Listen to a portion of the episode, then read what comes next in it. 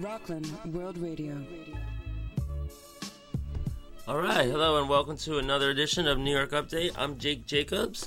Uh, tonight we are expecting a call in. We're going to speak to another candidate for state senate in the 38th district here in Rockland County and a little piece of Westchester, Ossining area. Last week we spoke to Justin Sweet, who is the other candidate, and I discovered that there are a total of four candidates, and uh, maybe we'll have all four on eventually.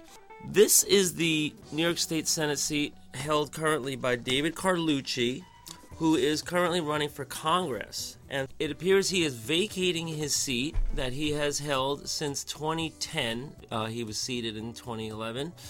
And the seat has been controversial because David Carlucci, very quickly after being elected, joined the IDC, the Independent Democratic Conference, which was considered by many to be a bunch of turncoat Democrats because they caucused with the Republicans or they made a power sharing deal with the Republicans and they denied the Democrats a majority. Most of the years, the Republicans would have had the majority anyway, and so they just made it harder for Democrats, I guess, to negotiate because they went across the aisle and they kind of left the Democratic caucus and joined the Republican caucus and shared the gavel. But there was at least one term in there where the Democrats would have had the majority, and the IDC actually denied them the majority, and that is to the best of my recollection. So Elijah, who's going to be calling in, Elijah Reichlin Melnick, is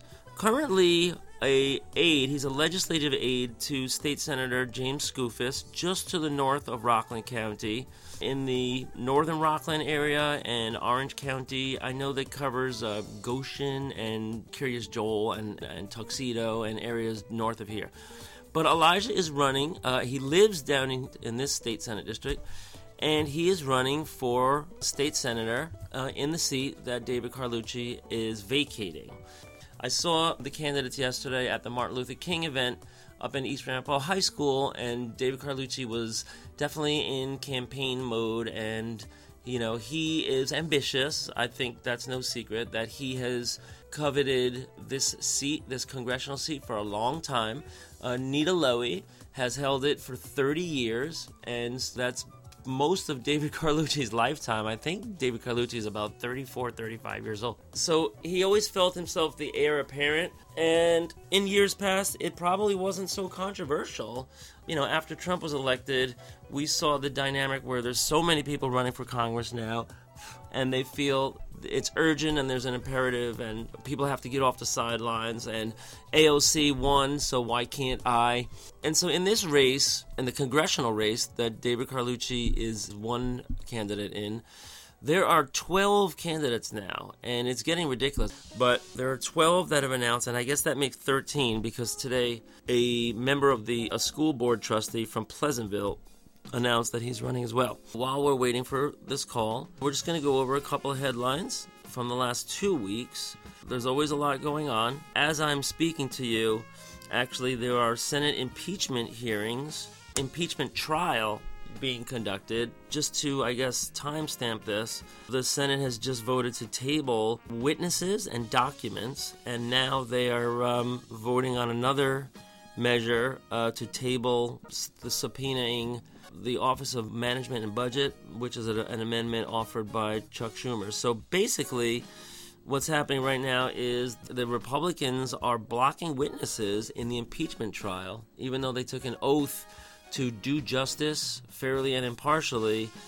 They are trying to block testimony and block evidence and documents. And, you know, the Democrats already know some of the documents, what they are, what they say, because they've had testimony to that effect and they feel it's relevant to the decision of whether or not Trump should be removed from office. I mean, let's face it, we are all just going through a sham here. The Republicans have the majority. Even if the Republicans didn't have the majority, this would be a difficult vote because you need two thirds of the Senate to to vote to remove the president. And if the Senate is 100 members, two thirds is, I guess, 67 votes, and the Republicans have 53. So you would have to have somewhere between 15 and 20 Republicans vote against Trump for this to happen, and that is not likely to happen in this political landscape because senators, although they might have taken an oath to do justice impartially, they are in no rush to lose their seats. And if they vote to remove a Republican president from office, that would be it. They would get they would get primary. All right. And so, hello, is this Elijah? It is. Okay, how's it going this evening? It's going great, Jake. Thanks for uh, thanks for having me on. Right. Okay. Well, I just kind of introduced you a little bit. Let's jump right in. This is an chiefly an education podcast, and so if we can, can you tell us the story of your personal education? Sure. So I am a proud product of uh, Nyack Public Schools. Um, I grew up in Nyack. Um, actually, I started my started my education with three years at a local uh, private school, Blue Rock School, um, from uh, first through third grade, and then uh, been in the public schools uh, uh, grades four through twelve. Went on to uh, Cornell University, where I studied history and government, double major, and um, then seven or eight years after finishing college, uh, went and got a master's degree in city and regional planning from Rutgers University. Right. Okay, so you're a public school product, and you yep. presumably have opinions on, I guess, the, the divide that's happening uh, within the Democratic Party. You know, Democrat and Republican, but certainly within the Democratic Party on the presidential level uh, when it comes to public education versus the privatization movement, the ed reform movement, what they call. And mm-hmm. the first question I always ask all the candidates is about charter schools. And I probably got your answer to this uh, in another forum, but just so we have it here. If you got elected and you went up to Albany, would you vote to maintain the cap on charter schools? That's a vote that all senators would take. It's a statewide cap, although they want more charter schools badly in New York City and there are still charter there's still charter slots available around the state elsewhere under the cap but so it's really about New York City but it would be a statewide vote what's your position and, and feel free to expand on your uh, thoughts on charter schools Sure. No, I appreciate the question. I, yeah, I think the cap that we have, as I said the other night when we uh, spoke at Rockland Citizens Action Network, I think the cap that we have makes sense. So I would I would support keeping that as it is. Um, I I think that there um, can be a place for charter schools, but certainly not to the exclusion or to the detriment of traditional public schools. Um, you know, there's, which I think there's been a lot of concerns raised about, you know, if you have charters that may be sort of skimming off uh, students from public schools or only admitting uh, the best students and then leaving uh, people and leaving students that are struggling to, to be handled by the traditional neighborhood schools. And, and that clearly is not a great solution. So I think that certainly, you know, we we've got to do this very carefully. You know, right. I, let's put a uh, let's put yeah. a pin in that right there because yeah, um, yeah, yeah, definitely. I would also be a lot more sympathetic to certain charter schools over others. But when I talk to Diane Ravitch and people like that, they're kind of absolutists on this because they feel just the existence of a charter school means that is a public school that is not in existence it takes students that would, you know, almost certainly go to the nearby public school instead. And not only is it most charters are not unionized, over 90% nationally are not mm-hmm. unionized, mm-hmm. but just as you're saying, they kind of compete for resources. And, you know, some people say that's by definition because this was really always a, just a scheme. Now, in New York, you know, you got to go back to the Pataki era and the charter law of 1998. When you look at the language that was passed into law, it doesn't match what we've seen right from the outset. Mm. It, to me, the most pertinent uh, part of the law. It's right up in the introduction. It's like 1B. it says that charter schools must, I'm getting the, this is just paraphrasing, but it says charter schools must expand learning experiences for students who are at risk of academic failure. And that's in, in the very front of the definition, you know, the, what they call, I guess, the title portion or the title part of the law, right? I mean, as soon as you look up the law, you scroll down and there it is 1B in the kind of like introduction portion that charter schools must expand learning experiences with a special emphasis on students that are at risk of academic failure. So, mm-hmm. if you stop two people on the street, they might have a different definition of what a special emphasis means. But in terms of this discussion, like what are what are what's an example of a charter school that you think there is space for, like you say? Yeah, I mean, I, I, I guess I, am going to say I, I don't have any specific titles or, or names of schools in mind because I, am not being, right. Uh, well, although I, I started my career as a public school teacher, I have not um, been in the education field for the last few years, so I can't name a particular school. Um, I think that you know, but but I think your point is well taken. The, the role of having a, a school like a charter school, I think, is to provide, in theory, an option for students that, as you said, are at risk of academic failure if they're staying where they're at. And that I agree. If that's to be, you know, if you're going to have a charter school, I think that that really is an appropriate uh, role for it. But no, I, I don't. I can't off the top of my head. Yeah, well, I wouldn't. I wouldn't expect you to name a school. I couldn't myself. Yeah. I'm talking about. Yeah, yeah, yeah. I'm, I'm really talking about maybe like the type of the format of the school. For example, you have you do have charter schools that mm-hmm. only admit students who have low test scores, yeah, and you yeah. do you do have charter schools that have, for example, uh, 50% of their enrollees are in the foster system. There's right, a school right. like that. And, and, And I so- think also, Yeah. I was just going to say, I think also one of the imperatives of this is that if you're going to have a charter school, it has to be open. Um, it's got to be open to anybody, and, and you don't want to see, uh, you know, what you have is people getting only the best students are going there, you know, and then, then other students are just getting left, uh, you know, with less support. I think that that's, as you put it, sort of the opposite of what the of what the thought was initially when these were authorized. It's stated in the law, and I guess you know that's what they had to put in there to get enough support to, to vote on it. But of course, that vote was notoriously wrapped up in a budget bill, which you know all about.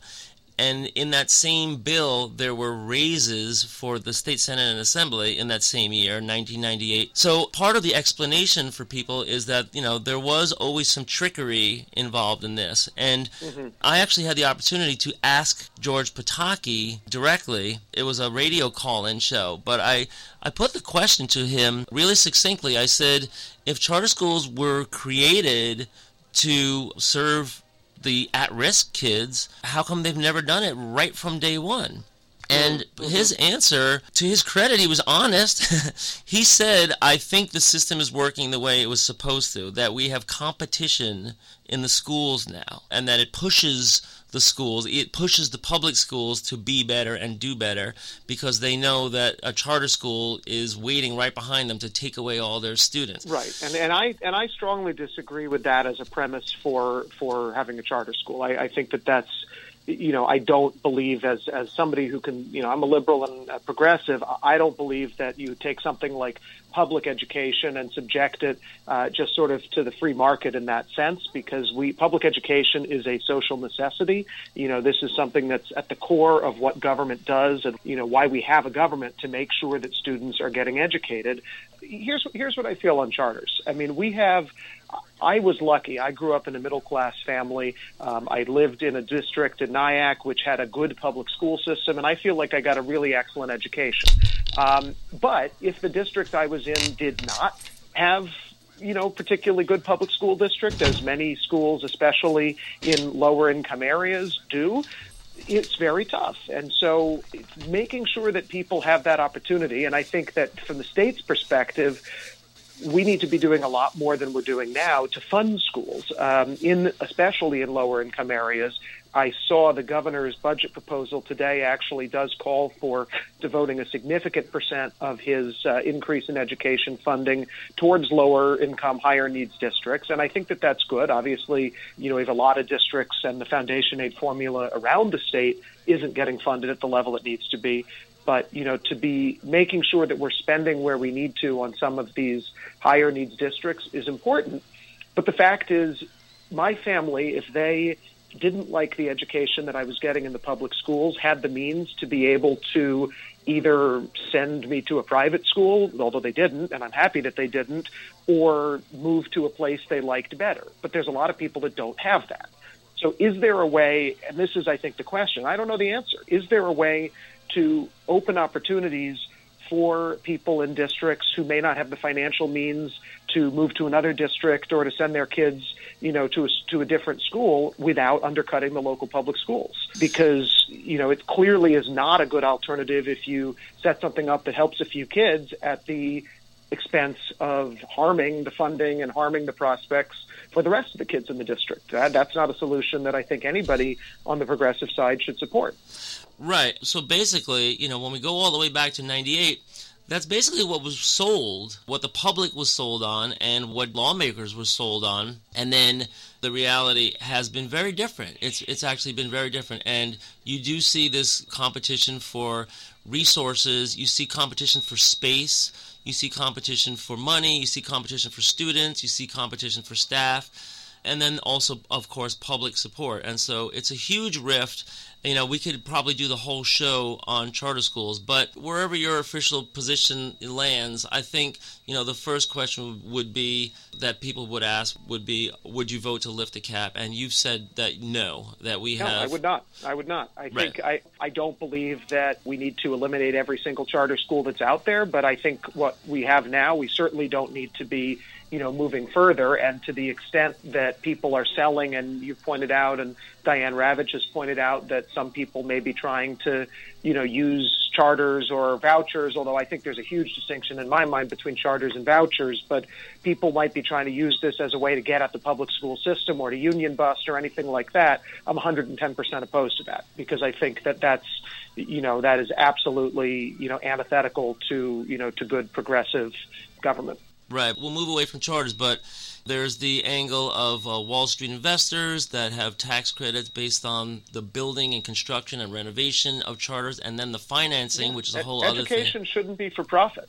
I Right. mean, this is a public good, and at no point in my mind should education be about people getting rich off of it or using it as a, you know, using it as a tax shelter. You know, that is the wrong way to go about public education. Right now, you could go buy a bond, which is securitized. You know, opportunity zone investments, and that that include charters, and and they're selling this as a product on Wall Street for people to get rich. So I think we agree. You yeah, I, did, thi- you I think so. And and there's a lot of look. There's a lot of there's a lot of crazy stuff going on on Wall Street. I mean, so this is. Uh, I mean, we that's. I know this is an education show, but you know that there's there's a lot of reform to happen with Wall Street. And, Right. Well, we uh, might get back to you know, some of the hedge funders and their donations if we have the time. But you mentioned vouchers. Really quickly, I'm sure you know that we had a proposal in New York State a couple of years ago to have kind of a backdoor voucher. It was called the Education Tax Credit. And what it would have done would have been to reimburse or, or to give a tax credit to wealthy donors who are donating money to private schools. And th- there was a cap on it. It was only a certain chunk of change. Part of that was going to be regular everyday people donations and then and then half of it was supposed to be like big corporate donations or maybe you could clarify. But it went down and it was something that David Carlucci, who holds the seat that you're running for, briefly supported and then changed his mind on. What's your take on the vouchers and what they would look like here if they were reintroduced? I, I don't have a take on what it would look like if it's reintroduced, but I strongly oppose that. I, I think that anything that's directing public funds to private, often sectarian schools is a violation of church and state, and I think it's I, I completely oppose it. Right, we do have that on our state constitution that we're supposed to be one of the remaining states that has a separation between uh, church and state. So great. I, I don't think we should be sending public funds, even as you pointed out, if it's a backdoor through a tax credit to you know to private schools or religious schools. Right. That would so that would be in accordance with the Blaine Amendment.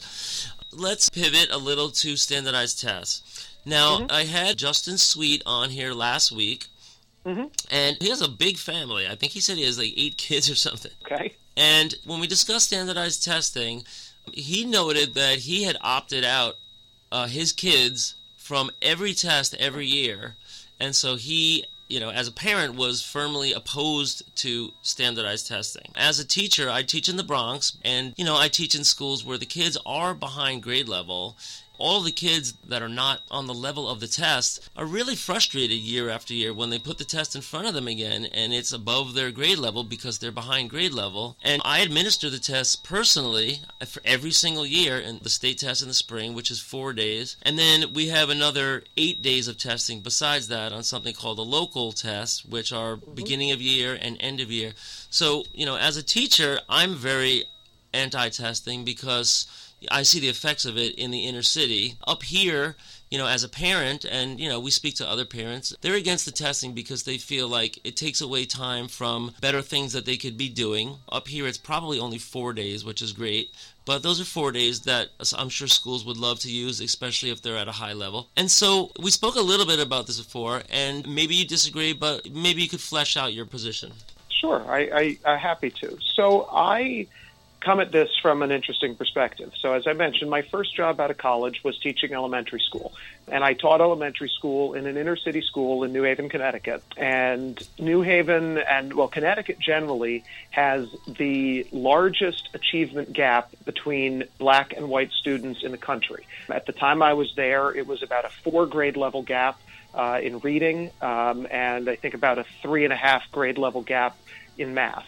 And it's, I think, a real indictment of you know our society and of our success in helping people realize the American dream that you could have a wealthy state. Connecticut's one of the wealthiest in the country, and yet have the highest degree of educational inequity and inequality anywhere.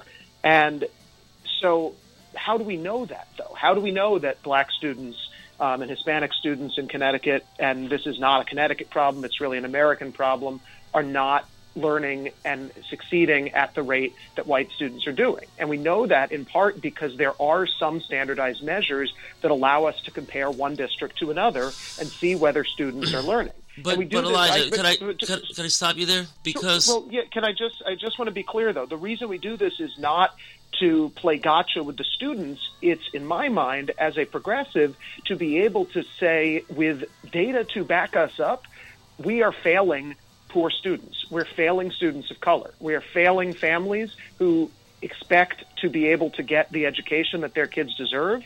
And we need to be able to prove that because there's a lot of people, I think, on the right and a lot of people who are skeptical of public education and would like to be able to hand wave this away and say it's not a problem, you know, and maybe, you know, they're not learning for various reasons but I think it's really important that we are able to point out that these inequalities exist and that we need to do something about it. Right. Okay. So we definitely agree that there's massive inequality and that it's mm-hmm. not fair, right? And that you know, and and how to fix that probably has nothing to do with test. But you know, you're oh, no, saying you're saying is, testing is a diagnostic tool. You're saying that we need the test to measure this. Now, I think it's important to have some form of, and I, I this is not to defend any particular, because I agree with you that there seems to have been this explosion that's far in excess of what's needed to do that. But to defend the concept of, yeah, I think it is helpful to be able to have some way to compare students who go to school in, you know, in East Ramapo with students who go to school in Nyack, with students who go to school in Yonkers or Syracuse or New York City, or, you know, if we're talking, a, you know, a national test with, with Alabama, because, you know. And, th- and that's, you know, that's kind of the position of, Obama and Hillary and Arne Duncan and a lot of Democrats for a long, long time. Mm-hmm. Honestly, they and when this law was last voted on, in 2015, in December of 2015, they kept the standardized testing in at the federal level, which filters down to all the states. And it's an annual mandate for every child from third grade to eighth grade every year to take tests in math and English language arts. And what I would argue is, and this is why I do the show, right? So we can really yeah, like yeah, yeah. dig into these things. What I would argue is that whatever we had before the testing was fine to diagnose where there is need, where there needs to be fixes, where there needs to be more equity, where they need help, where they need support, where they need wraparound services. Now, you've been in the classroom and so you know that the kids you have in front of you, you know, you really get familiar with them and mm-hmm. you know what they need better than anybody. Mm-hmm. And And so, really, what is the reason that we need to be able to compare them to the kids up at the top of the hill in Connecticut? Why standardize? To me, that's a really big question why do we need to standardize if we all know that there's going to be a PISA exam, the international exams in fourth and eighth grade, which is going to be a measure no matter what, because that's that's country to country. And then we know there's going to be SATs for kids that end up taking the SATs, and we know there's going to be graduation rates, and we have census data on things like income, and we have attendance data. So we have a lot of measures why do we need to humiliate most of the kids every year? Well, I don't. I, I, so just to be clear, I am certainly not in support of, as you said, you know, everybody needs to be tested constantly all the time. You know, I, you were asking me, do I, uh, the other night, do I think that we should just get rid of standardized tests entirely? And the answer is no, I do not. Do I think that there needs to be, you know, the amount that there are currently? No, I don't think that either. You know, I think that there's, you know, I'm not going to say, oh, I have the exact perfect number, but I believe that there needs to be a middle ground between, you know, an excessive amount and none at all. Okay. And I think that, and so, but to, so to get back to your question, though, why is it helpful? So as a teacher, you know, with you know first grade, we had uh, something called the DRA or the Directed Reading Assessment, which was administered by each teacher to their students and sort of provided some way to tell on a, you know, we did it once at the beginning of the year and once in the middle of the year and once at the end of the year. And it provided, and this is not a statewide, it was a sort of a, it wasn't like a, a fill in the bubble multiple choice test, but it was an individualized way to sort of assess with some real number where students had gotten with their reading progress. Right. That's, so the, teacher, that's the baseline was, versus end of year test, which shows growth over time. Yeah, and and that to and that to me, the idea that you I, I, guess I should be clear because some people think you know standardized tests. It, it's the point is to just get the absolute number and then judge somebody a success or failure. That's crazy to me. The reason that you have a standardized test, I think, again, is as a diagnostic tool to be able to say, you know, are we succeeding as a teacher? Like I would want to know, am I succeeding in teaching my kids what they need to learn? Because if I'm not, you know, what am I doing wrong?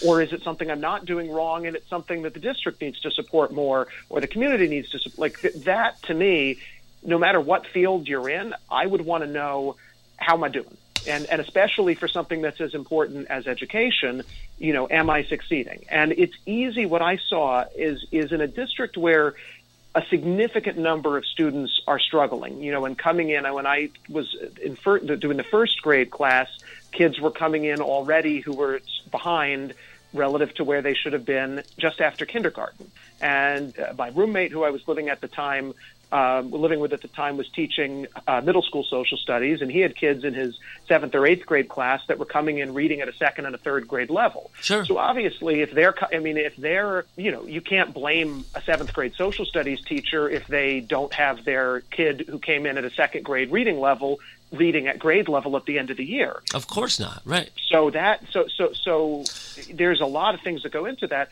but it's easy, I think, and and dangerous in a way when you have a lot of students that are struggling, it's very easy for us as humans to lower our expectations of what success looks like and to sort of be able to be willing to say, well, you know, they're doing better than they were, and so that's a success. But there needs to be some way to measure, you know, how much better. If they did they improve a half a grade level? Did they improve one grade level? Did they improve two grade levels? Because otherwise, I think it's very easy to just say, well, look, they've made some progress and that's good enough. And look, progress is good, but if that's happening and everybody sort of has a, a low expectation, then you can end up with situations, and you do, when kids are either dropping out of school or they're finishing high school, and yet they still don't have the skills they need to succeed either in the workforce or in college. You know and so finding to me that that's what that is the benefit of of getting information about you know, are the students in your class learning? And if they're not learning, not using that as a, you know, a, a, gotcha question for teachers or for parents or students, but at looking at that and saying, what's wrong? Can we do something different? Can we do something better? Because ultimately the goal should be to get every student at grade level graduating you know, from high school and either going on to college if that's what they want or having the skills they need to succeed in this economy. Okay, so well, that, that, that's kind of where I look, look at this. I, I just think it's a little bit more complicated than just you know standardized tests good, standardized tests bad. I mean, I think right. We're never going to eliminate testing. Let's put it that way. But you know, I do raise questions about standardization because mm-hmm. I, I wonder who it benefits. When you standardize the tests, then you're de facto standardizing the entire curriculum, especially in schools where you're desperately trying to catch the kid up a couple of grade levels, mm-hmm. or at least just keep... no. If it becomes so, so Jake, if it becomes like a hamster wheel, I think where people are just constantly chasing after the standardized test to the exclusion of real learning, that's a huge problem, and that, that, that doesn't benefit anybody. Right, and so I can you tell know? you that in New York City, that is exactly what's going on. I wish more people yeah. knew about it and and the charter schools don't even hide that they are singularly focused on the standardized test scores because they want to have that comparison against the charter schools. And so they can say, you know, nan, nan, nan, yeah, you know, and in New York City, the charter schools do get very high t- standardized test scores in order to compare to the public schools. And I think to, to be clear, I think we should celebrate that for the students that are getting a good education, but then we should ask why is it that only some students are able to get an excellent education and we have a promise of public education that everybody should be getting an excellent education and not just a few. Right. And this is why it took me a long while to get here because I, I became an activist in 2013. I couldn't believe that there would actually be people out there that would purposely harm kids in public education in order to advance privatization, which is standardized testing and charter schools. But I do believe it now. I do believe that they're purposely making the narrative that the public schools are failing in order so that they can not only open more charter schools and you know and and we can talk about the donors behind this but also so that they you know expand standardized testing and the reliance on standardized testing you, as you know it's a big business it's for mm-hmm. profit it's tax money that comes right out of your local school budget and maybe we could agree that there's a, a, a smaller level of testing you know that's necessary that's basically necessary but what we have now is not it, and that's the alarm bell that I'm trying to ring sure. no, for, I, I for elected officials. Is that we're wasting yeah, I, so much that time and money on overtesting these kids eh, to the exclusion of gym, social studies, arts, sports. They no, say no, 17% of the other subjects have been lost because of the extra emphasis on math and ELA in order to get those test scores up. No, I mean that. Look, the, clearly the system is not working now, and I think it's not working both with respect to the amount of testing that you've described, but it's also there are schools where the, the just because there are billionaires who may have bad motives who are saying that schools aren't succeeding in educating some students, uh, that doesn't necessarily make it wrong. I think that there are districts in New York and throughout the country where, by any measure you might want to look at, standardized or not, kids aren't coming out of the schools with the knowledge they need in order to succeed and the skills they need. And that's not a problem, you know, that any of us should be okay with, and especially especially as progressives, I, that is a huge red flag because nobody, you know, people don't choose what kids don't get to choose what schools they go to. You're sort of as a as a child at the mercy of your parents of where they happen to live. And you know if they have means they can move somewhere else that might have a better district. And if they don't then you just go to whatever school is there. And you know New York is a you know we have huge funding issues here but we're still better off than a lot of other states you know in the south and and some southwestern states that that hardly fund education at all. Right. and you know, my my uh, my uncle taught middle school math for uh, 25 years or so, and by the time he retired, he was earning less than a than a median teacher salary for a starting teacher in Rockland County. You know, it depends what the cost of living is there too, but yeah, but it, it's lower, but it's not. Yeah, it's lower, but it's it's not low to the level that that he was getting paid at, and that teachers are, you know, and again, this was after a, you know a, a couple decades as a at that point a senior teacher, and it's still you know the salaries, you know the salaries in other in other states, and that's why you see those teacher strikes that we saw last year, you know, in West right. Virginia and Oklahoma, and sure. you know because people aren't even paid living wages in some places. So this is a good transition into school funding, I Yeah. guess, because it's 740 and we could go on about standardized testing as well too. So let's not. Let's move along. So it sounds like just to recap that you would be comfortable with some level of reducing the standardized testing that we have in New York State. Yeah, I think that's uh, that that is a fair statement of what I believe. Yeah. Great. Okay. So when it comes to school funding, we have this whole thing called foundation aid, and you know you probably know the update because you heard the governor's proposed budget. I know this is a game I think where the, where he usually lowballs and then they go into a negotiation and it and it comes up somewhat. So if you know, what was the governor's number on foundation aid? I don't remember. I think I, I looked at it earlier when I was when I was uh, hearing him do that and looking at the live stream. I think that he said he wanted an increase of about eight hundred and sixty million dollars, Ugh. if I remember correctly. Um, but I would definitely want to check that. I Okay. think he said it's a three percent increase over over last year. So where do you stand on the campaign for fiscal equity, which says that there is over four billion owed statewide, and of course we do, we, we heard Yeah. that Cuomo's uh, figure is about the same as it was last year, really a pittance. I think I think after they negotiated, it ends up like 1.6 or something. But Mm-hmm. and this is not the past due, you know, portion. This is this year's portion, Districts not making funded. Right, not making any progress towards paying down what was what was court ordered and what was legislated. So, Yep. how do you feel about that? And what do you think you would go up to Albany and sit in the legislature and and fight for? Well, I, I mean, I would fight for fully funding it as quickly as we can. I, I think that it is the the equity reasons are clear. Um, you know, and you have districts uh, in the in this Senate district. Uh, Ossining, in particular, has been absolutely uh, hammered by the, the lack of foundation aid and the way that the formula disadvantages a district that's seen a lot of growth over the last 20 years. Oh, um, and a a lot of growth in uh, you know in ELL students and and you know higher needs populations.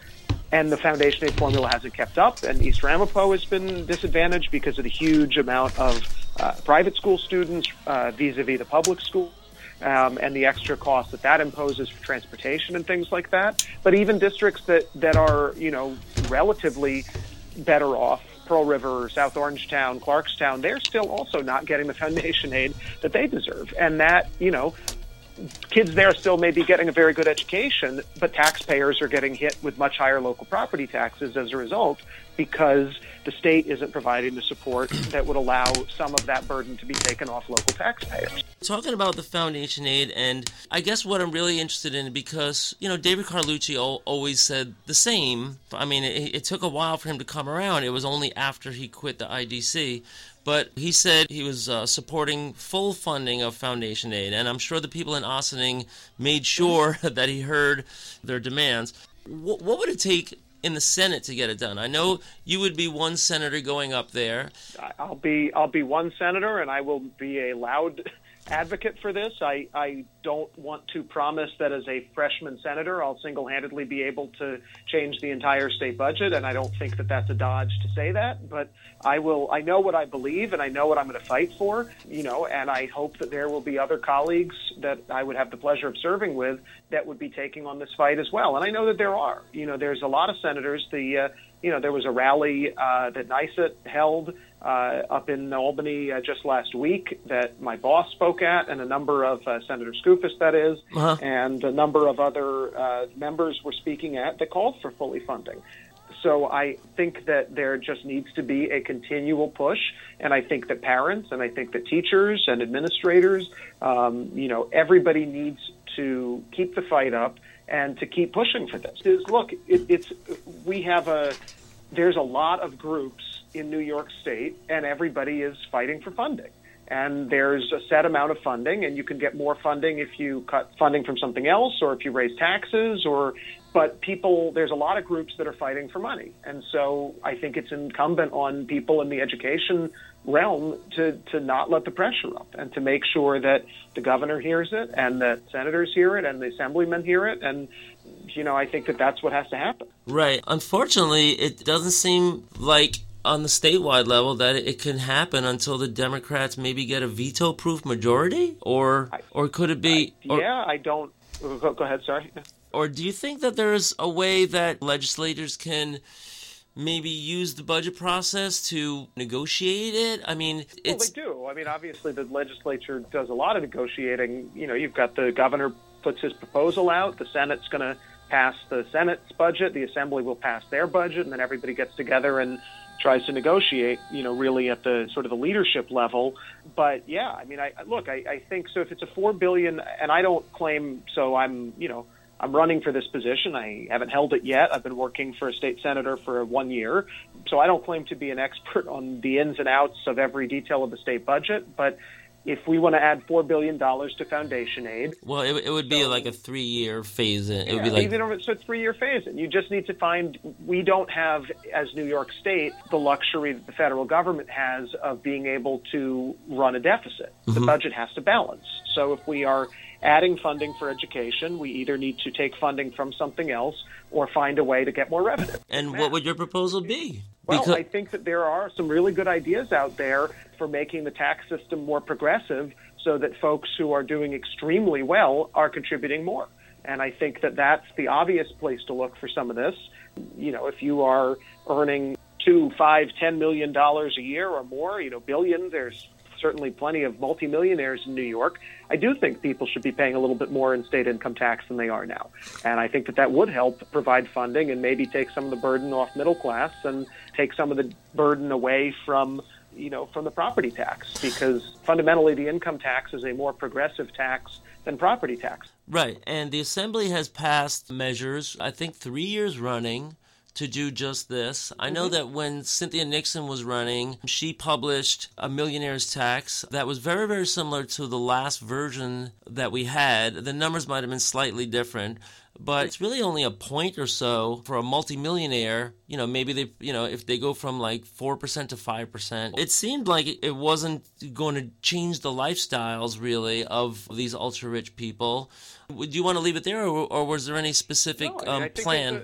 A, I, I think as a principle, I mean, I, I, I haven't I want to see the exact plan, but as a principle, I, I think it's completely the right way to go. You know, there's you know, as you said, it's not going to change people's lifestyle. If you're a multimillionaire and your after tax income goes down by two or three percent and you still are a multimillionaire, but kids can get the education they deserve, I support that. I right. mean, I don't know why you wouldn't. Right on. Yeah, we definitely agree on funding, and you know, there are only, I guess, certain things you can do from the legislature, and then the rest is really just advocacy and joining protests and going out with AQE and going out with NYSUT and, and absolutely, yeah, absolutely. And I am, I am happy to be and ready to be as vocal as need be on this issue because it's, it is foundational again, both for education, but I also think that if we ever want to do something about the fact that Rockland and Westchester have uh, the highest property taxes in the state and some of the highest in the country, 70% of the tax bill is, is education.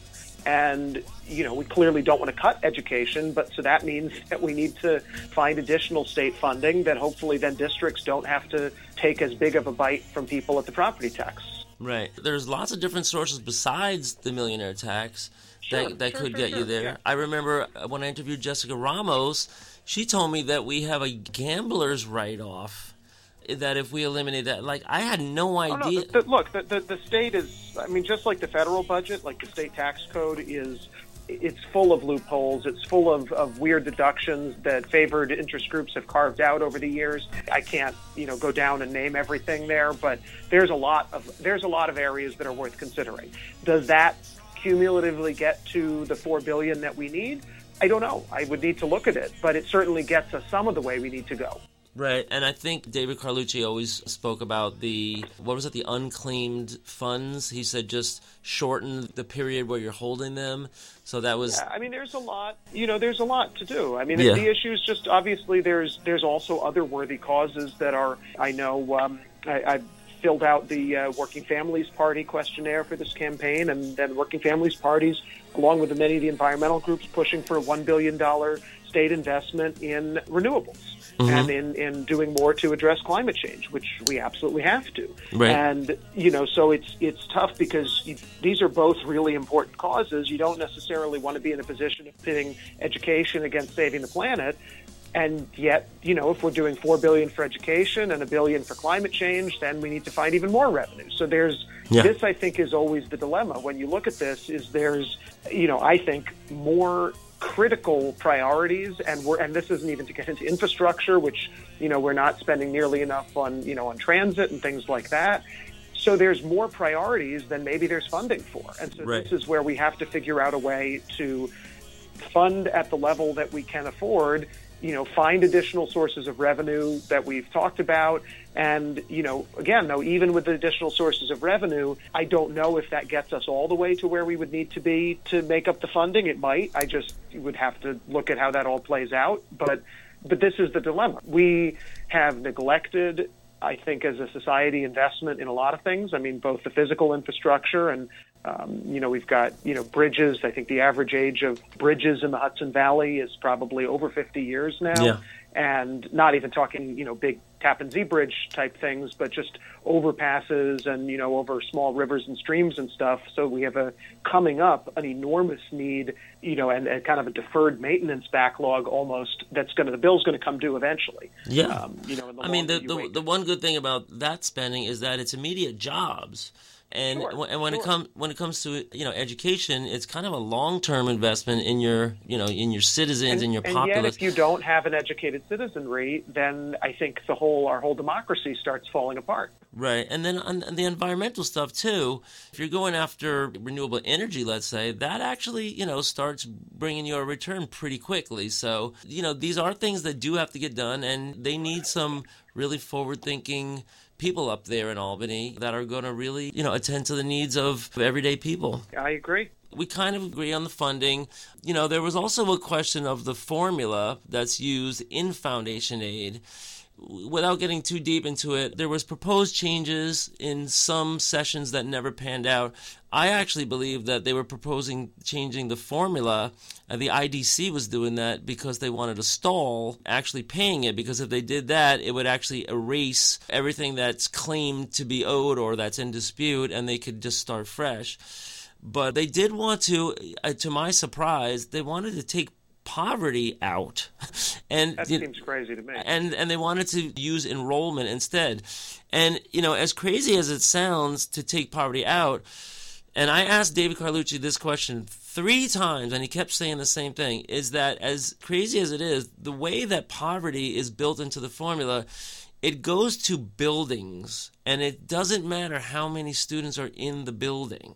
And I said, Are you sure about that? And he said, Yes. And I said, Can that possibly be? And he said, Yes. So they, you know, so one of the tweaks was that they wanted to change it to enrollment instead of like how many schools are there in the district. And and a lot of these things are reasonable, but there are others that say any delay any kind of rejiggering of the formula would only delay making good on the on the promise. So how deep do you get on on this? Because I hear there's only like three or four people that really know the real backroom mechanics of how the state school funding is apportioned uh, with all of the intricacies of poverty, foundation aid, of other streams. You know, you have the regular funding, you have the federal streams. Do you have, I guess, a position on the formula, not just how much is owed? You know, we, we keep talking about this back owed amount of four billion, right? But the way that that's figured it's based on poverty and it's based on how many schools are in a district. Well, and very, I mean, it's an extremely complicated formula. I mean, right. I, I, don't, like you said, I, I don't know very few. It's, I think even many legislators that have been in Albany for years would have a great deal of difficulty explaining every variable and how it's weighted and all of that. I mean, it's it's almost like this black box, that's right? Sort of impenetrable. So, you know, is what's my position on it? I mean, I, I, that's not an ideal way to fund schools, clearly. Uh, so you would say maybe you know, I, let's have some transparency to the process.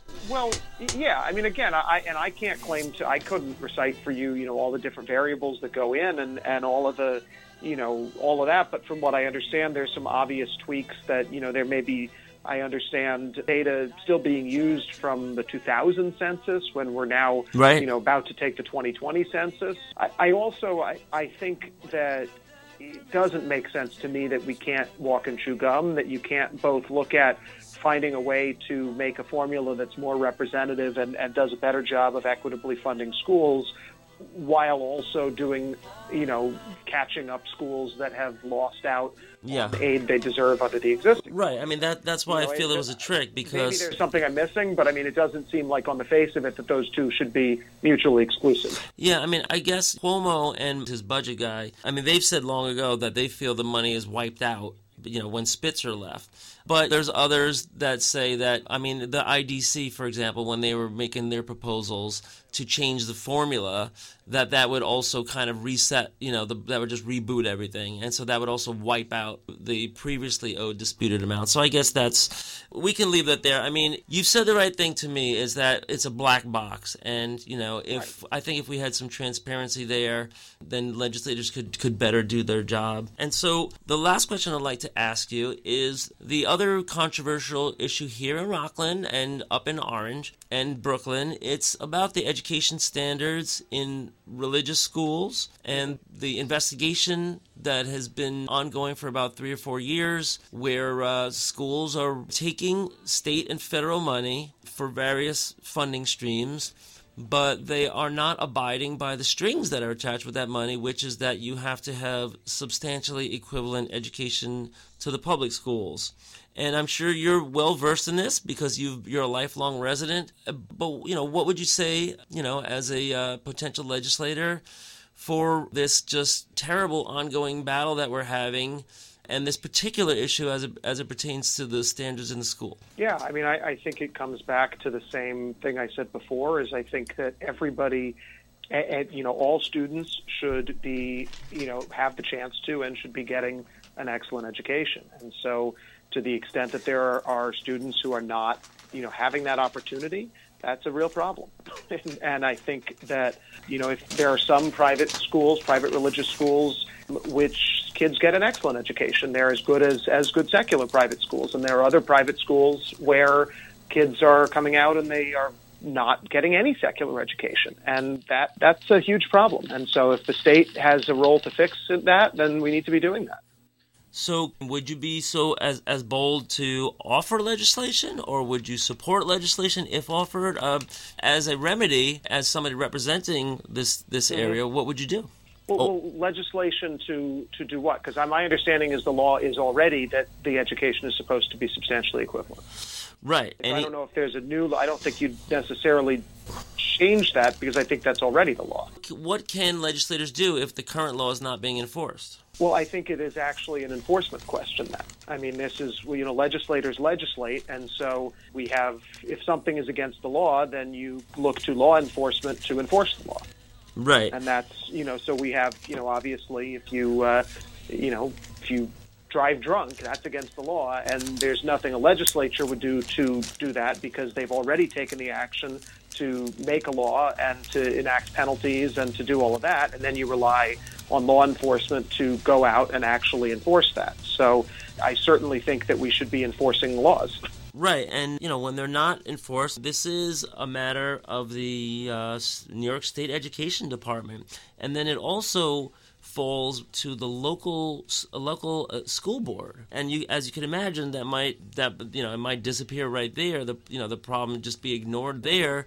When you have like an East Ramapo situation, or even when it comes to New York City, there are political alliances and there's you know all kinds of i guess you know calculations you know between uh, voter turnout and you know what a particular issue can net an elected official in terms of Right. uh, in, in terms of you know how they want to go at this but i'm following on this show we're really following this issue because i'm very sympathetic to Yaffed and the, the, the thousands of boys that are in these yeshivas that are named in the complaint and that are not getting you know their education and then the enforcement isn't happening and people are just looking in every direction for help for, for this issue because it seems to be at a stalemate. You know, it was only last week or the week before that Daily News piece came out, you know, saying that Bill de Blasio was guilty of slow walking the investigation and that they've people have testified to that in in the investigation. It's so it's pretty pretty extreme, I guess, the divisions around this issue. And this is one of the questions we ask all candidates, and we appreciate your answers. But it's definitely a tough one because of the power of the community behind that, and they really don't want those yeshiva standards changed. I guess. No, well, I mean, look, kids are you know, we, we do have a system in this country where parents are allowed to choose what schools to send their kids to. You know, we have you know we have private schools to if that's what people want, and for years, you know, people have used whether it's Catholic school, Jewish school, Islamic school, whatever. But kids should be getting educated because you know, as we talked about earlier, if you don't have an educated citizenry, that's a huge threat to democracy and you know, and that can that can come in you know in many whether it's you know private school students not get, getting educated or uh, public school students not getting educated at the level that they should be. So I, I do think certainly enforcing the law makes sense. Right. I I don't know who could argue with with let, you know let's enforce the law. Here's a question because this is something that was proposed by the assembly I guess they would call it maybe like the parent trigger law, and it was a Ken Zebrowski proposal to allow parents within private religious schools to trigger a complaint that goes directly to the state education department. Okay, yeah, interesting. I'm pretty sure Ellen Jaffee was behind it, and it was mentioned here. I guess I think this was two sessions ago, and I don't know if it came up at all last session. But doesn't that sound like a good kind of like a no-brainer step to take? Yeah, no, I, I would like to see the law. That sounds very interesting. Yeah, because you bring up the agency of the parents in this situation. And, you know, that's something that, you know, I, I speak to Yaffed and I speak to Naftali and I asked that question. I was like, why won't these parents just get their kids out of that school and go somewhere else? And well, because I think, oh, well, go ahead. Sorry. Yeah. And yeah, I mean, he, he explains to me how really just insular they are, you know, that they've, that they've been in this. You know, he said he called it a sect. You know, a, a, sect of the of the particular Hasidic group or whatever, and that they've been together for generations. And that there's just no way that they're going to leave that community, that tight knit community, and all the other families, and just become an outcast at that point, right? Well, and it's also look, it's also that people people make different choices about what they want, and so people who are in that community, that's the community that they are familiar with and comfortable with, and I don't feel that I'm in a position to tell them like your lifestyle is wrong or there's you know this is America. People can live their life how they want, but you know that said, again, you know laws are laws. So I don't I don't want to I don't think that this is about the community itself because everybody's just trying to go about their lives and do what they want to do, pray the way they want to pray, live the way they want to live. And, you know, it's certainly not the role of anybody running for office or in state legislature to say, you know, that's, that's, there's something wrong with that. Again, though, you know, a law is a law. You should follow the law. Right. Yeah, it's definitely an interesting problem. So I guarantee nobody else is going to go this deep with you on education, but I really, really want to thank you for hanging in there with me and going over these issues. I really got a good understanding. I know that you were in the Teach for America program and that, mm-hmm. and that you were a teacher for, for two years mm-hmm. and, and that you went through that. You know, I, I work with a lot of TFA alumni on a daily basis. Yeah, probably half of, half of the teachers in my school. And so I know what it's like to work with uh, TFA people and I know what it's, like to go into the classroom and, and take those hardest, experiences. It, it's it's Jake. I would just say teaching is the hardest job I've ever had, without question. I mean, there's the responsibility that, as any teacher knows, the responsibility that you have to the students that you teach to make sure that they're getting that they're learning you know if you go to work at an office and you you know you're not doing your best or you screw up you're the one who takes the blame you're the one who's going to your job suffers. And if you're a teacher and you're not doing, you know, and you go to work and there's, you don't deliver, then it's students who suffer. And that is an incredible responsibility people have. And I, and, and I think that people may not realize that if they've never done that, but I, I found that to be very powerful sense of responsibility that I felt. And, you know, I have just, you know, I did it for two years, but, you know, anybody that's doing it, you know, that's teaching as a career, it is a tremendously challenging, but a tremendously rewarding and an essential position. And so I, I think just tremendous respect for people that do this. And, you know, we could not have the society that we have, we couldn't have the country that we have if we did not have people willing to devote their lives to training the next gen- generation. Right, you are. And did I hear you say that you were at the first grade level? Yeah, so the first year I taught, I actually started out teaching second grade. About six weeks into the school year, a teacher in a different school um, quit because not a teacher America teacher, just a you know teacher who'd been there for seven or eight years. She quit, and they transferred me to take over that class. That's what happens. That's what happens because the union rules at the time said that the least senior member, least senior teachers got transferred over to take that over. So I took over then a third grade class um, starting in October and taught third grade. And then the second year that I taught, I taught first grade in the same elementary school. Well, I'm sure you will never forget the experience. I think it's great that we have teachers going up to Albany because those things stay with you how really how really important it is. Just like you said we do have to wrap up. We are a little bit over and again mm-hmm. thanks for calling in and thanks for hanging in there. This is really in the weeds here I know but you know but these are but these are the issues that we cover. You know maybe we can check back in at another point before the election. Sure sure. Well the election's not coming up till June 23rd so we've got uh, still have some time and happy to talk again and continue the conversation. Really appreciative, uh, Elijah. Thanks a lot. Absolutely, Jake. Have a good night. All right, you too. Bye. Thanks. Bye. All right, and so that was Elijah Reichlin Melnick, who is a candidate for the 38th State Senate District, Rockland County and Westchester County.